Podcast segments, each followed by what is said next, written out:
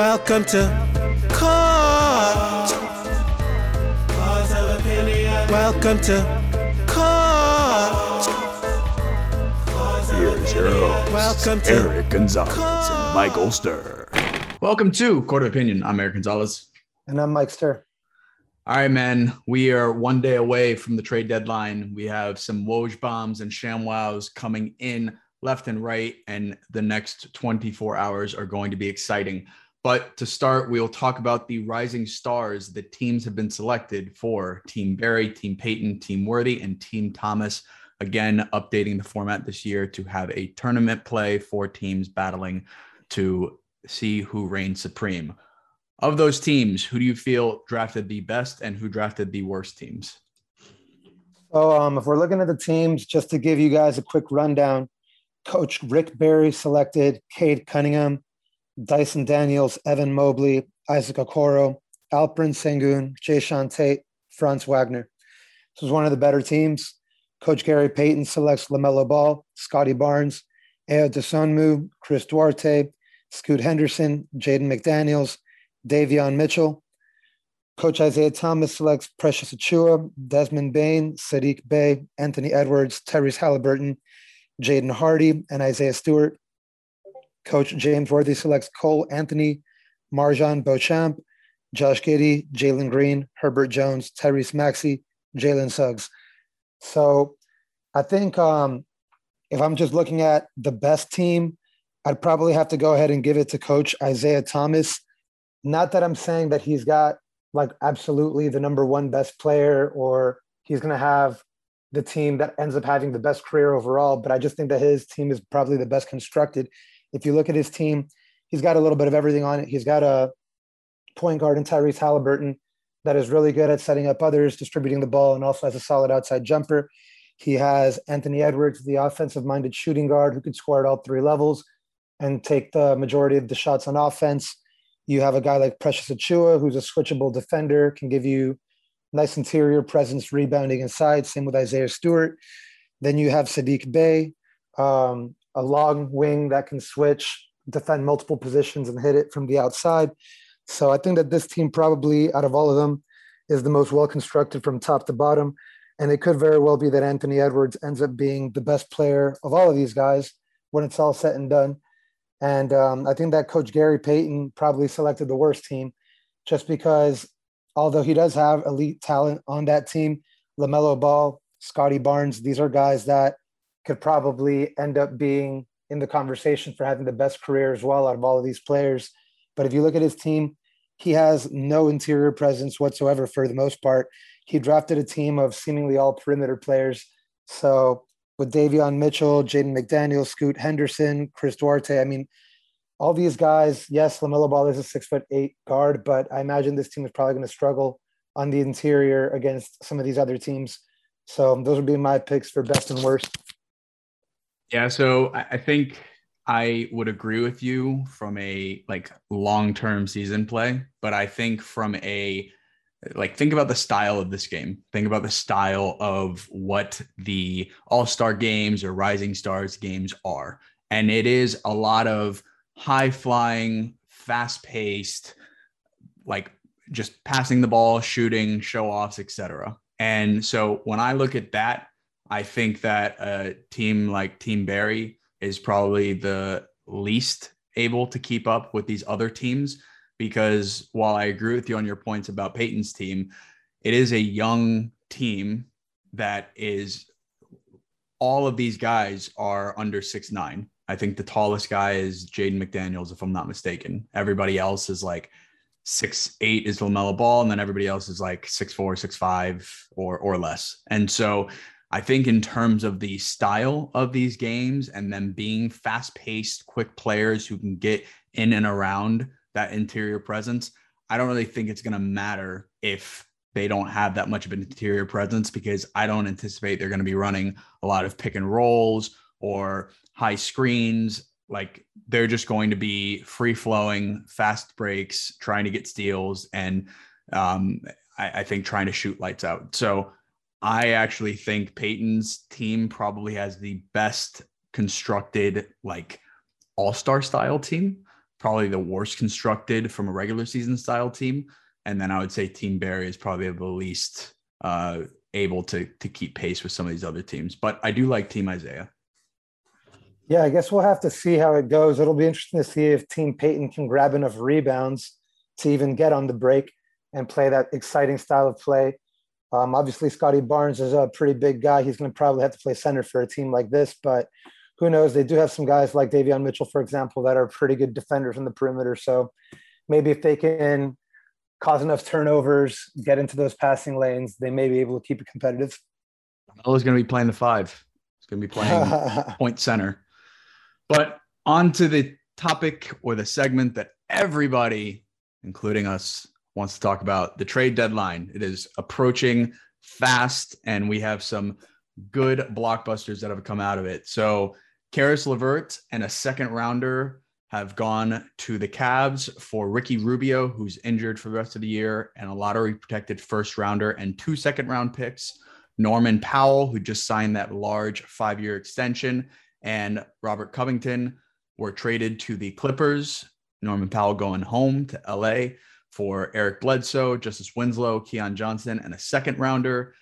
The Blazers, CJ McCollum traded with Larry Nance and Tony Snell to the Pelicans for Josh Hart, Thomas Satoransky, Nickeil Alexander Walker, and Didi Louzada. First round pick and two second round picks, as well as some swapping rights for second rounders.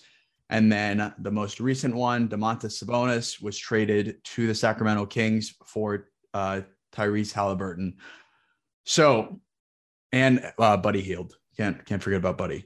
But of these four trades, obviously the Portland Trailblazers are having a fire sale and have completely changed their roster in the last 72 hours. But of these four trades, starting with the Caris LeVert trade, who do you think wins each of these? So um, this is interesting. I mean, the Caris LeVert trade, I think, is somewhat of a neutral type of trade for both teams. I don't think it's like a game changer for either organization, but I don't think that either one significantly loses. I think that probably you'd have to give the Cleveland Cavaliers the overall nod on this one, just because Caris LeVert is a really nice player. He's still really young. You can imagine that his best basketball is still ahead of him. You're essentially adding a guy that is averaging 18.7 points per game right now. He is a pretty efficient shooter um, from the field if you consider the types of shots that he takes. He has a PR of 17.19, which is above league average. And um, he presents pretty good size at six foot six, can defend multiple positions. He's somebody that, if you're the Cleveland Cavaliers, you imagine probably helps you compete right now. And the Cavaliers are a team that they don't really see themselves as just a good story. Like they really do believe that they can probably compete this season.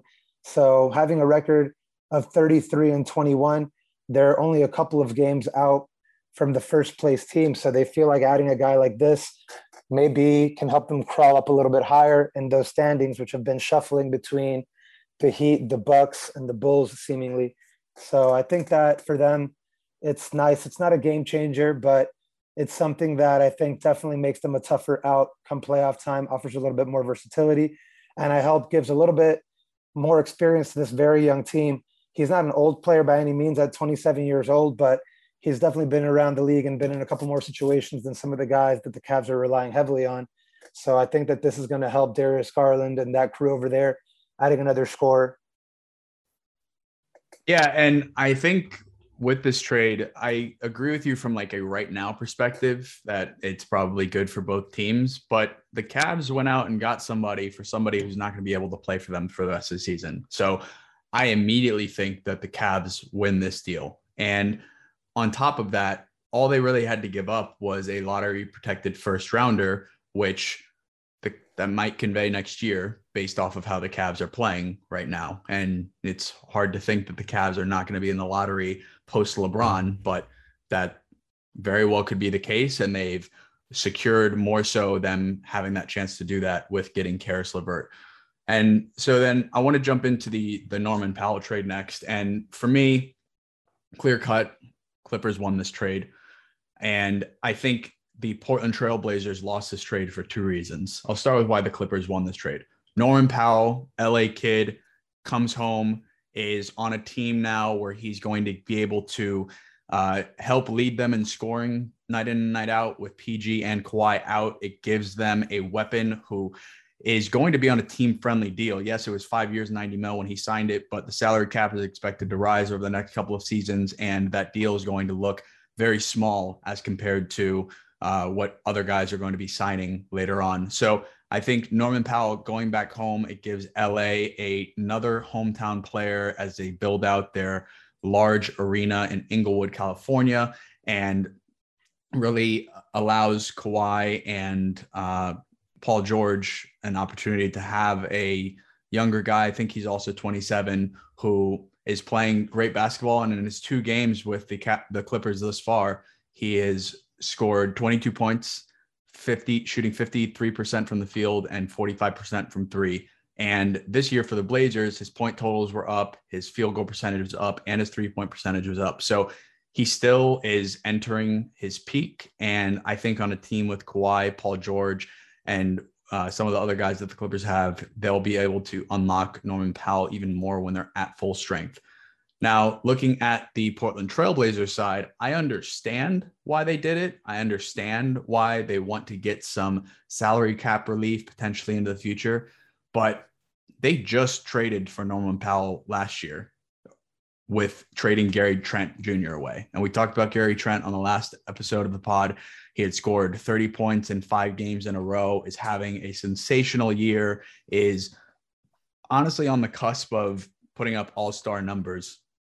And they traded him away for Norman Powell. And now they trade Norman Powell away for a bunch of guys on expiring deals who aren't going to stay on this Portland Trailblazers team for that long. And if they do, it's going to be on very small contracts. And all they really have to show for it then is a second rounder. So they really got nothing out of trading for Norman Powell, giving him this large contract. Then you have Gary Trent Sr. coming out this week and saying, uh, My son, when he was on the Trailblazers, was unhappy. And now that he's on the Raptors, I see that love again in his eyes for basketball. So clearly, shooting a dig over at the Portland Trailblazers, who traded away his son to the team that he played for, the Toronto Raptors. And so I just think, and you can start off with the CJ McCollum trade next, that the Trailblazers have been taking L's and continue to take L's. And at this point, should just trade Damian Lillard and a first round pick to get Russell Westbrook back just to really put the icing on the cake. Yeah, I mean, if they do that, I mean, that would definitely be consistent with the types of deals that they've been making lately, because that would make absolutely no sense, just like the rest of the deals that they've been making lately. I mean, I think that there's not even anything to argue with what you just said. Clearly, the Clippers win. They get rotation players out of Robert Covington and Norman Powell. Robert Covington's a pretty good player, too. I mean, he's not a star, but I think that he'd be useful for any team to have. Norman Powell, 28, still has his best years ahead of him averaging and Robert Covington right has always been a clamp down defender. So right.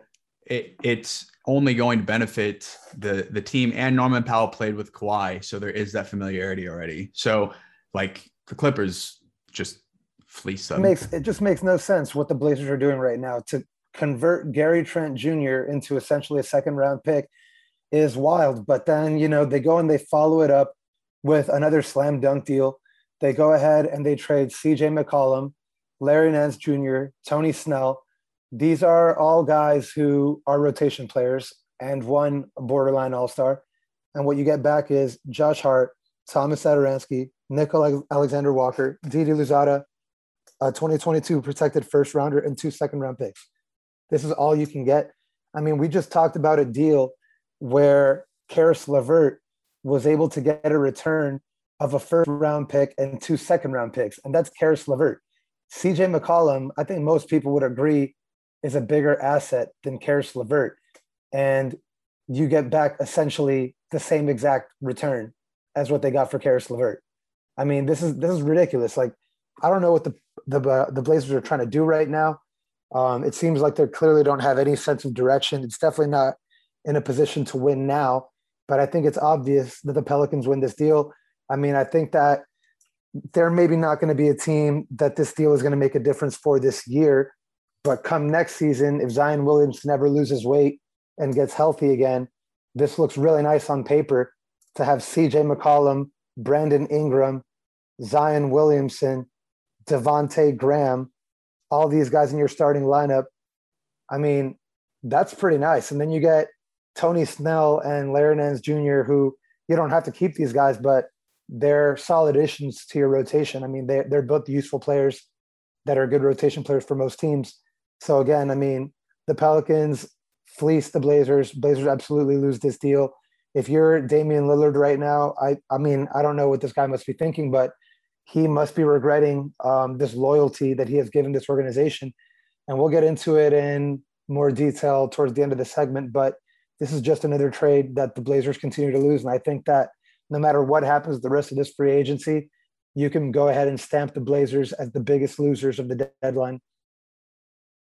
Yeah, and so there's a couple things to touch on with the CJ McCollum trade. The first is I read a report that apparently executives had Norman Powell's trade value higher than CJ McCollum's, and they shot themselves in the foot when they made the Norman Powell trade because they realized how desperate they were just to offload these deals. And so that immediately then dwarfed the trade value of CJ McCollum because of his injuries the last couple of years and because of Norman Powell taking over that two spot while CJ was out. I don't necessarily agree with that, but let's if we call that for what it is, then they should have traded CJ McCollum before they traded Norman Powell. The second part is it seems like all of these deals are this interim GM coming in and trying to basically rid the organization of any Neil Olshey decisions. And so getting Larry Nance and Tony Snell over was Olshey's decision. Drafting CJ McCollum was. Trading for Norman Powell and Robert Covington was. And so, how can I shed all of these things from the organization to start fresh, to start anew? And try to build now around Damian Lillard the way that I see fit. And so I think that's fine if that's your methodology or ideology, but don't just desperately send out flyers or send people out. Like they could have traded away Norman Powell like they did, have CJ McCollum rehab and come back from injury while Damian Lillard is still nursing his abdominal strain knowing that the season's shot, we're probably not going to make the playoffs, but we're going to let CJ be the star of this team and see where that goes. And if they value up some, I mean, the guy is averaging 20 points per game since he came back. Exactly. So CJ McCollum comes back, is the bona fide number one on the team while Damian Lillard's out, and puts up 30 points a game for 10, 15 games, showing that he can be the number one on a team. Then immediately in the offseason, before or during the NBA draft, they go ahead and trade CJ McCollum for likely a haul similar to Jrue Holiday or something to that effect, not for scraps and a lottery protected pick. So I don't understand why they did that. I think on the Pelican side, you need to look at the what David Griffin has been able to do since he went in there. He was able to trade away Anthony Davis to get back every young talent from the Lakers on top of a bunch of a, uh, first round picks and pick swaps. In addition to that, then he trades away Jrue Holiday to the Bucks, gets back some players and a ton of draft capital in first round picks and pick swaps. Then he takes Josh Hart and a signing of Thomas Satoransky and trades that to the Trailblazers with a protected first round pick, which in his second to Sam Presti Trevor, treasure trove of picks is nothing, to get back a all snub star in CJ McCollum that now he can pair with Brandon Ingram, with Zion Williamson, with Jaxson Hayes, and with the other young talent that they have on the Pelicans. When I first saw the CJ McCollum thing come out, CJ McCollum traded was the breaking news headline. I was like, dang, the Blazers really traded away Brandon Ingram, huh? And then I clicked into it and saw who they traded and I laughed. So, what David Griffin has been able to do for the Pelicans is extremely impressive. The uh, Benson family must be extremely thrilled that the Cavs and Dan Gilbert did not want to extend or give David Griffin more power in Cleveland because they were able to get David Griffin a couple years after. And while the Cavs are doing well right now, and it is great to see a team and a franchise who, without LeBron, has done absolutely nothing, I think that the more that David Griffin continues to fleece teams like this, the more it shows that the Cavs and Dan Gilbert made a huge mistake in letting him go several years back. Yeah, absolutely. I, mean, I got to agree with everything that you say there, but it just seems like anyone right now dealing with the Blazers is going to look like a genius. So if they've got anything that you're interested in, just pick up the phone and call because it seems like this GM is willing to make a deal for just about anybody. But um, moving on to the next big deal, we have been talking about this organization offloading these players, and time and time again, they have offloaded, starting with Caris LeVert and now to Domantas Sabonis. So Domantas Sabonis gets traded to the Kings with Jeremy Lamb, Justin Holiday, and a 2027 second round pick in exchange for Tyrese Halliburton, Buddy Hield, Tristan Thompson. So kind of an interesting trade for both sides the Kings obviously are an organization that are not going to attract anybody in free agency, no matter how much cap space they have. So, and they've got this all-star ish level player in De'Aaron Fox, which they've committed a very large contract to. They're trying to see if they pair him with another bona fide all-star, if this can work. We've been saying that long term, the pairing of him and Halliburton probably isn't optimal since they play the same position. And we've been saying they're going to have to choose one. So it looks like the Kings have chosen to build around De'Aaron Fox, and they're going to pair him with another All Star now in Domantas Sabonis and see what it can look like. I think that if you're the Kings, I kind of get it. Domantas Sabonis is not like my favorite All Star, but you know the trade is somewhat fair. They didn't really have to give up a massive amount.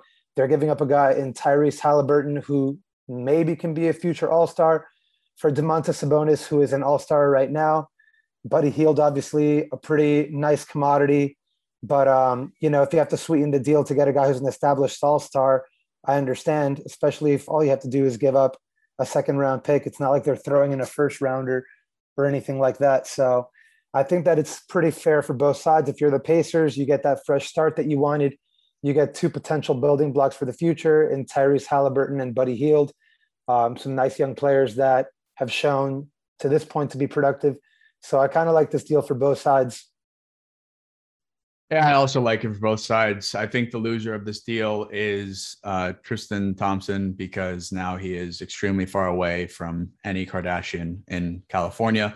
But I think with both of the sides here, they really resolved the logjam um, for for both sides, and so I don't think the Domantas Sabonis and Miles Turner was working out as a front court. I think now uh, Sabonis gets to go to the Kings and gets to play more freely, as well as you have now Miles Turner being able to play more freely without having a like power forward who's going to take most of the minutes, shots, and looks. I mean, he still may be traded. We'll see. We'll see. But if he's not, I think it resolves that logjam. I think from the uh, Indiana Pacers side as well, they've talked about getting rid of Malcolm Brogdon, now getting Halliburton over there. They can get rid of Malcolm Brogdon either at the trade deadline or in the offseason, depending on how they play together. And then from the King side, like you said, Swipa and uh, Halliburton, you knew that that wasn't going to work out. Everybody thought that they would trade De'Aaron Fox, but they ended up trading Halliburton. And I think the other part too is you have Davion Mitchell, who has been playing well for the Kings. So they were about to have a three guard issue with three young guards, and now they've resolved that. So, like you said, I think it's winners on both sides. I think that all the players involved, either within the trade or within the team, are going to benefit from these trades. And I think also Indiana gets back Buddy Hield, and they may turn him into another trade as well, depending on what they want to do, either now or in the offseason, or they get to have a very nice piece uh, who has led the NBA in three point percentage at various times and who's been a overall good role player. Yeah, I agree. This definitely is the kind of trade that in 2K video game probably would get approved by the computer simulation. Yes. Well, let's talk about now a team who is rumored to be making some trades. The Nets are in trouble. They are on a nine game losing streak. They cannot get out of their own way. A team that was destined, everybody thought, for the number one spot with uh, scary hours. They are now seventh in the East. Do you think that they're con- still considered a contender for the title as they are currently constructed? Absolutely not. Um, I just think that at this point, it's just that the chemistry of this team and the trust is broken. And I think that no matter how much talent they have, obviously Durant eventually will come back. And I'm sure that when Durant does eventually come back, they're going to start winning games again. They're probably going to still make the playoffs and avoid the play-in tournament whenever Durant returns if he comes back sooner than later. But I think that it's exposed the warts of this team. I think that these guys just really do not like playing together. Like they just do not fit. Like James Harden, there have been rumors that he just does not enjoy living in New York. It's not necessarily anything against Durant or Irving, but apparently he is just not happy in New York. He just doesn't like it there. He'd rather be somewhere else. There's rumors going around that he would welcome a trade to the 76ers to reunite with Daryl Morey, go play with Joel Embiid on a contender on a team that probably he would get a role that is more suited to him. He could probably go back to playing a little bit more um, the style of play that he did when he was ball dominant in Houston. Obviously, Joel Embiid having an MVP caliber year, he's still going to have to defer to him, but he's going to be the number one de facto guy handling the ball on the perimeter on that Nets team. So I think it may be even a better fit. But um, he obviously doesn't want to burn bridges with Durant, someone that apparently is his friend. He's already seen how that went when he burned the bridges in Houston. So there's rumblings going around that he would like to leave, but doesn't want to make it obvious, even though it seems to be obvious to all of his teammates. So there's that. Kyrie Irving, obviously, in and out of the lineup. We knew that that was going to be um, an interesting thing for their game planning to have a guy only be able to be available for 50% of the games. It's just been frustrating. Obviously, in his games that he has played, he hasn't been bad. In his last 10, he's averaged 24 points per game. His percentages have been okay, but it's not really translating to winning. Nobody's playing defense, and they're getting blown out. There was really um, a point in the game where they were playing the Celtics last night, where this team was legitimately losing 28 to 2 in the first quarter. Like that is mind blowing. 28 to 2 in the first quarter. I can't believe that. So it just seems like this team, the role players on it, they know that the leaders, they're not really giving it their all. They're not fully invested in it. So they're not fully invested in it. So I, I think that no matter what happens, it's going to be really tough for this team to just put it all together and find the magic this year. Yeah, this uh it, it's it's unfortunate because you thought that this would potentially work out, but I think the chemistry piece is an issue because they never get on the court together. Like somebody's always injured. Obviously, everything with the vaccine mandate and Kyrie. And then James Harden has had his hamstring issues as well, which carried over from his time in Houston. But they just never can get on the floor together. And it, I don't understand how those guys would be able to develop any semblance of chemistry if they've only, I think they've only played probably like 20 games all playing at the same time. And that's abysmal for a team that is supposed to have three bona fide superstars that are playing night in and night out. You think about Durant's with success with the Warriors or Irving's success with uh, the the Cavs, and it was built off of Irving being able to play with LeBron and Kevin Love night in and night out. Durant being able to play with Stephen Curry, Klay Thompson, and Draymond Green night in and night out. And without those sort of touches and plays and reps, like you said about James, he probably has no ill will against Kevin Durant or Kyrie Irving, but it's just not working out because they cannot get on the floor at the same time. In terms of James not liking Brooklyn, I don't think like he's going to like Philadelphia anymore from an environment perspective because it's still going to be cold. He's still not really going to be by like a beach or a typical climate that you'd experience in Houston that he grew so accustomed to and liked. So I think that that environmental aspect is going to hold over in Philly. Um, I, Philly's only an hour outside of New York, so it's not going to be that different. He's got his boy Morey over there, though. He does have his boy Morey, so I, I, think that that is the the bigger factor is his loyalty to the person, he has not trust, the organization. Man. This is the guy that believed yeah. in him when he was over in OKC and gave him that max deal when everybody thought that he was crazy for giving that six man at best that contract. That was all Morey. Morey's the guy from the start. That's his guy. Yeah. So, and he's going to be looking for another max deal here next year when he's 33. So, I think he knows that Sean Marks probably isn't going to give him that. And if he goes Morey over will, to, yep. So we'll see. Um, but moving on, talk about a team who's turned it around. The Celtics have won six in a row now. And a team that really was struggling to start off the year is now coming into their own here as we get into the All Star break think I've gone on record in the prior episodes of saying that Celtics are likely a team that after the All Star break should be able to turn it up a little bit and get back to their winning ways. But what do you think about how they turned it around? So, I mean, I don't want to be like the the bearer of bad news for the Celtics here. They obviously are playing much better. I think part of that has to do with the fact that Jaylen Brown and uh, Jayson Tatum are now seemingly fully healthy. That's one big part of it. But if you look at their winning streak of late, they haven't really been beating anybody that you can really say is like an impressive win. I mean, what? They beat the Wizards, they beat the Kings, they lost to the Hawks, they beat the Pelicans, they beat the Heat on a night where they had like, I think, what, a starting lineup that consisted four of their five starters were bench players because everyone just happened to be out that game. They get a win against the Hornets. I mean, I guess that one's all right. A win against the Pistons, the Magic, the Nets that we've been talking about that are struggling so much. And they've got the Nuggets next. And I think they'll probably lose that game. Um, not because, you know, I think that the Celtics are a bad team or anything like that. I just think that the same issues that they have will still be exposed by better teams.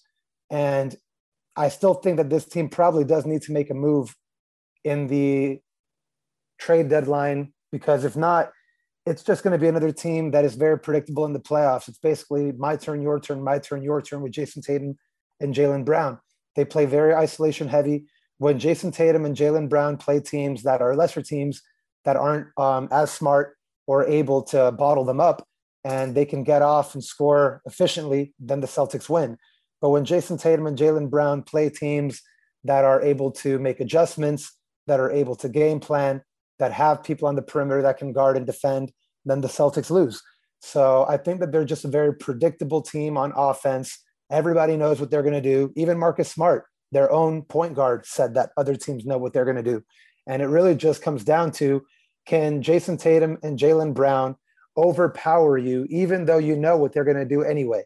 And I don't think that that's a way that you can consistently beat the better teams. So I think that they've turned the corner from the sense that they're no longer going to be a bottom dwelling type team. They're going to be obviously a competitive team. You're going to have to play a good game to beat them. But I don't think that this is a team that's going to climb up into the top five or anything like that. They're probably still very much going to be a play in territory team. I see them at best getting the sixth seed.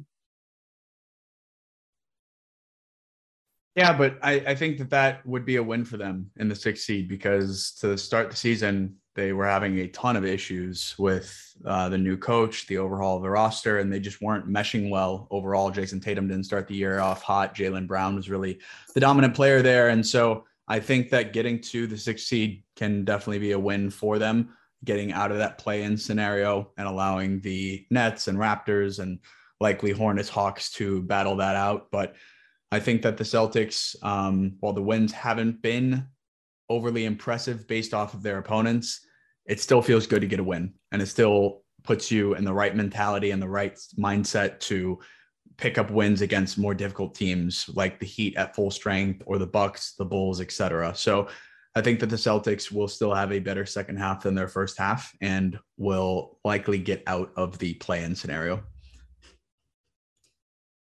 Yeah, um, no, I, I get that. Definitely 100%. Yeah, and one thing I want to talk about before we get into what's the verdict is Bradley Beal is now out for the season with a season ending wrist surgery. Beal in his final contract or year now uh, is going to be meeting with Wizards brass to figure out what their best next steps are as an organization. So, what do you think about the news coming out of the Wizards and Bradley Beal's camp about him being out for the rest of the year? And do you think he'll be wearing a Wizards jersey next season? I think it's honestly really deflating. It's really tough now that um, Bradley Beal's out for the year. I think the Wizards, who started out at one point, I remember they were a fun little story. They were at one point in the top three in the standings and looked like a team that maybe these new additions had actually bolstered them. But now it's seemingly like a sure fact that this team will miss the playoffs this year without Bradley Beal. But I think that at the same time, the Wizards are probably still going to retain him next season because think about it. Bradley Beal is a guy that when he was at peak trade value, they were unwilling to trade him and get the type of haul that was being offered for him at the time. They were completely unwilling to do it. And at this point now, Bradley Beal is going to be coming off an injury. He's having a down year. He's averaging 23 points per game, way down from before. His efficiency was down. He is also, I mean, not old, but he's 28 years old. He's also older now than he was when he had his peak trade value, and he's also coming off an injury. I know it's not the type of injury that anyone expects is going to stop him from returning to full strength, but the league is the kind of thing where you just have to see it recently for it to be real. So I think that even if it's for a short period of time, we will see Bradley Beal return to the Wizards and at least play up his trade value again. It's just unfortunate because he's a guy who tried to be that loyal guy, kind of in the same vein as Damian Lillard. You stay with an organization that has not been able to put it around you, and you stay because you want to be loyal. And then this happens. So it seems like both these guys who both try to be the loyal soldier both get rewarded with potentially season ending injuries and basically uncompetitive basketball. So I really hope that um, for both of these guys, they're able to find a situation where we can see them truly compete on a team that has meaningful basketball games in the playoffs before their primes are over. I agree. And it's, like you said, unfortunate for Bradley Beal and for the Wizards. Um, it, we started off the season where sad Brad went to glad Brad, and glad Brad then went to mad Brad again.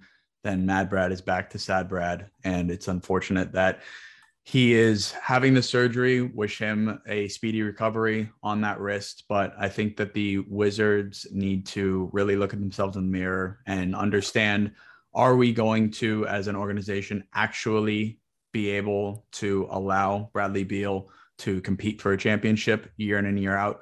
Or do we need to let him go and get back some return for our star player and put him in the best situation that we possibly can so that he can go out and win a championship? Um, and I think that they should go with the latter and not be stubborn with the former because so far it hasn't worked out with Tommy Sheppard and Ted Leonsis. So we'll see.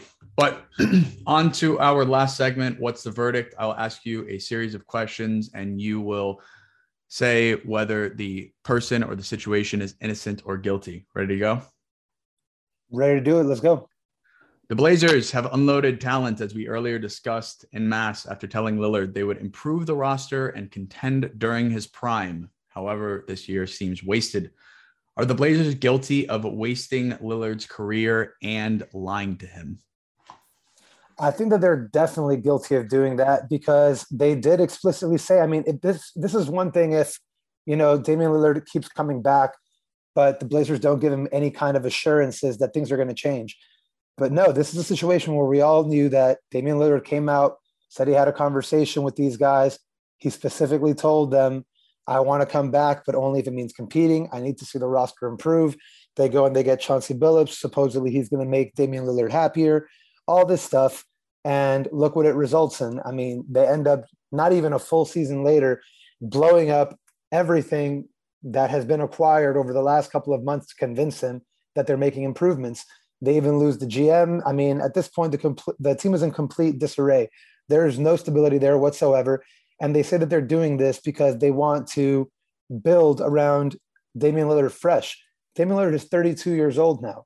How many years does he have left for them to assemble a championship roster? I just don't see it being realistic.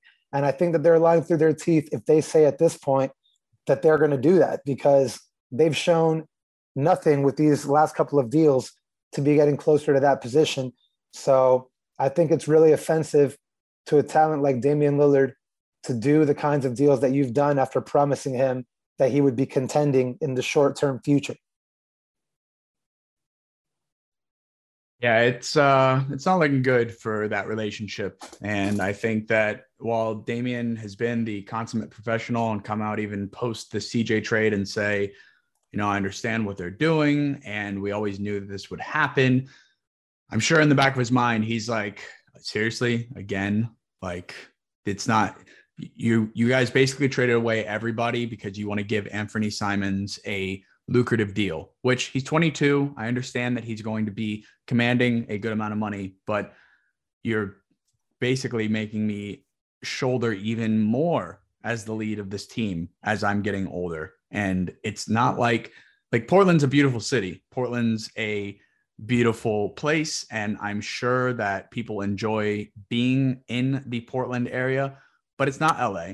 It's not New York. It's not Miami. It's not Houston. It's not one of these big markets where you as a player are going to get these crazy deals. You're going to probably be running some local ads on the cable news channels because that's going to be more of the lucrative contracts that you're getting from that city, similar to an Oklahoma City or Indiana Pacers. Like they're just not big markets. And so you're not going to be attracting these large scale free agents that Damian Lillard is going to want to play with. And so you're wasting his prime. You're lying to him by making these foolish trades.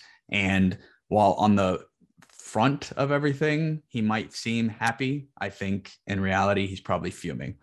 But moving on, the 76ers are trying to move Simmons for none other than James Harden, as we were discussing earlier but the Nets apparently have declined and are declining while in the midst of the worst stretch of their season, probably their worst stretch of their last three or four seasons.